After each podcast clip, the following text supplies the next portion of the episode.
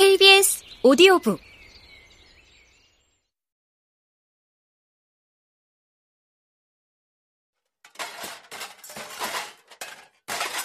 후아나는 어떤 설치미술 작품을 분해해서 부품들을 꾸리고 있다.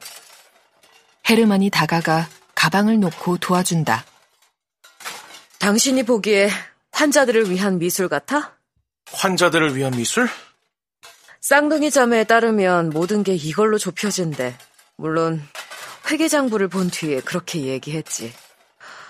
먼저 나한테 장부를 달라고 하더니 그 다음에 그런 평을 날리더라. 만약 팔렸다면 환자들을 위한 미술이라고 생각하지 않았을 거야. 브루노가 얘기한 것들로 봐서 그 여자들이 구식일 거라고 이미 짐작하고 있었어. 두 촌뜨기 여자한테는 미술 갤러리 상속받는 거나 햄 가게 상속받는 거나 마찬가지인 거지. 하, 어떻게 이걸 환자들을 위한 미술이라고 말할 수 있지? 이런 설치 미술 작품들에 대해서 내가 어떻게 생각하는지 당신은 알잖아. 난 얼굴을 보는 게 필요해. 사람들 말이야. 난 이런 것 가운데서는 끝없는 외로움을 느끼고 그런 말 할 때가 아니야, 헤르만. 난 지금 일자리를 잃기 직전이라고.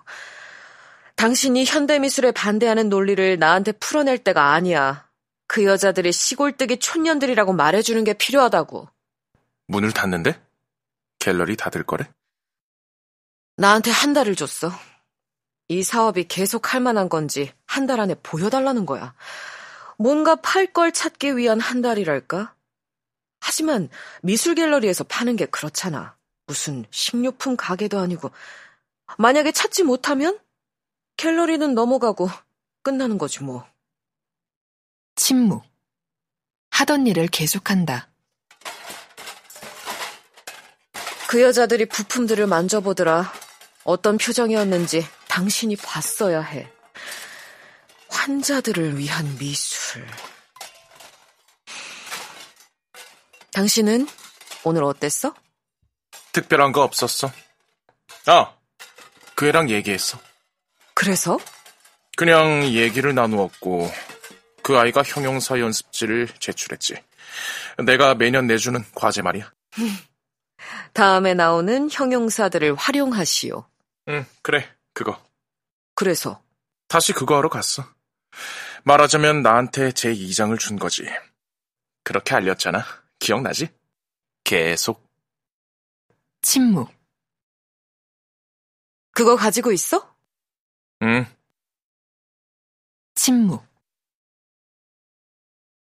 당신은 내가 읽어보는 거 싫지? 그게 잘하는 건지 모르겠어. 내가 당신 학생들 거 읽은 지 30년 됐거든? 하지만 이건 다르지. 안 그래? 후아나는 다시 자기 일을 시작한다.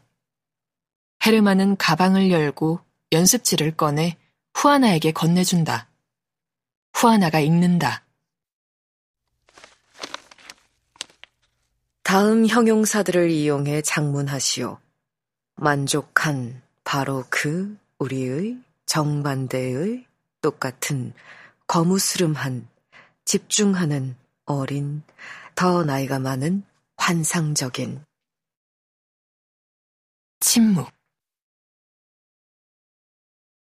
월요일에 나는 다시 라파엘 아르톨라한테 가서 같이 공부하자고 했다.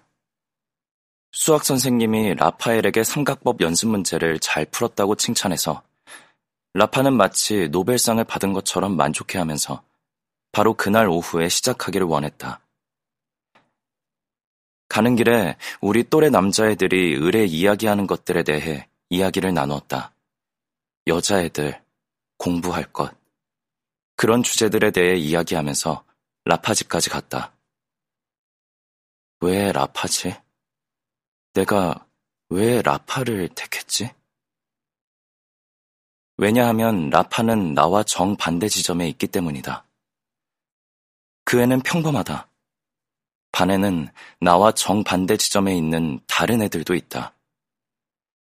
하지만 지난 학기에 내가 라파에게 주목하게 된 뭔가가 있었다.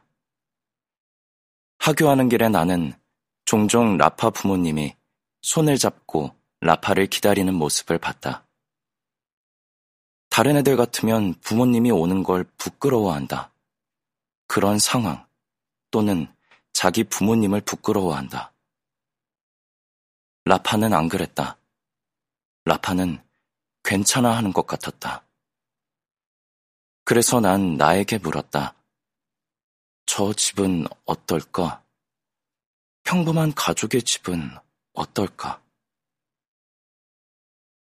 피부색이 거무스름한 어떤 여자가 문을 열어주었다. 15살일 때나 55살일 때나 똑같아 보이는 얼굴이었다. 사모님은 거실에 있었다.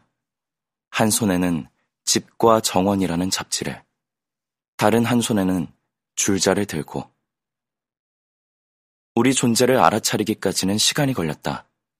매우 집중한 상태로 벽 길이를 재고 있었기 때문이다. 라파구나. 볼에 입을 맞추며 말했다. 네 친구 카를로스니? 클라우디오예요.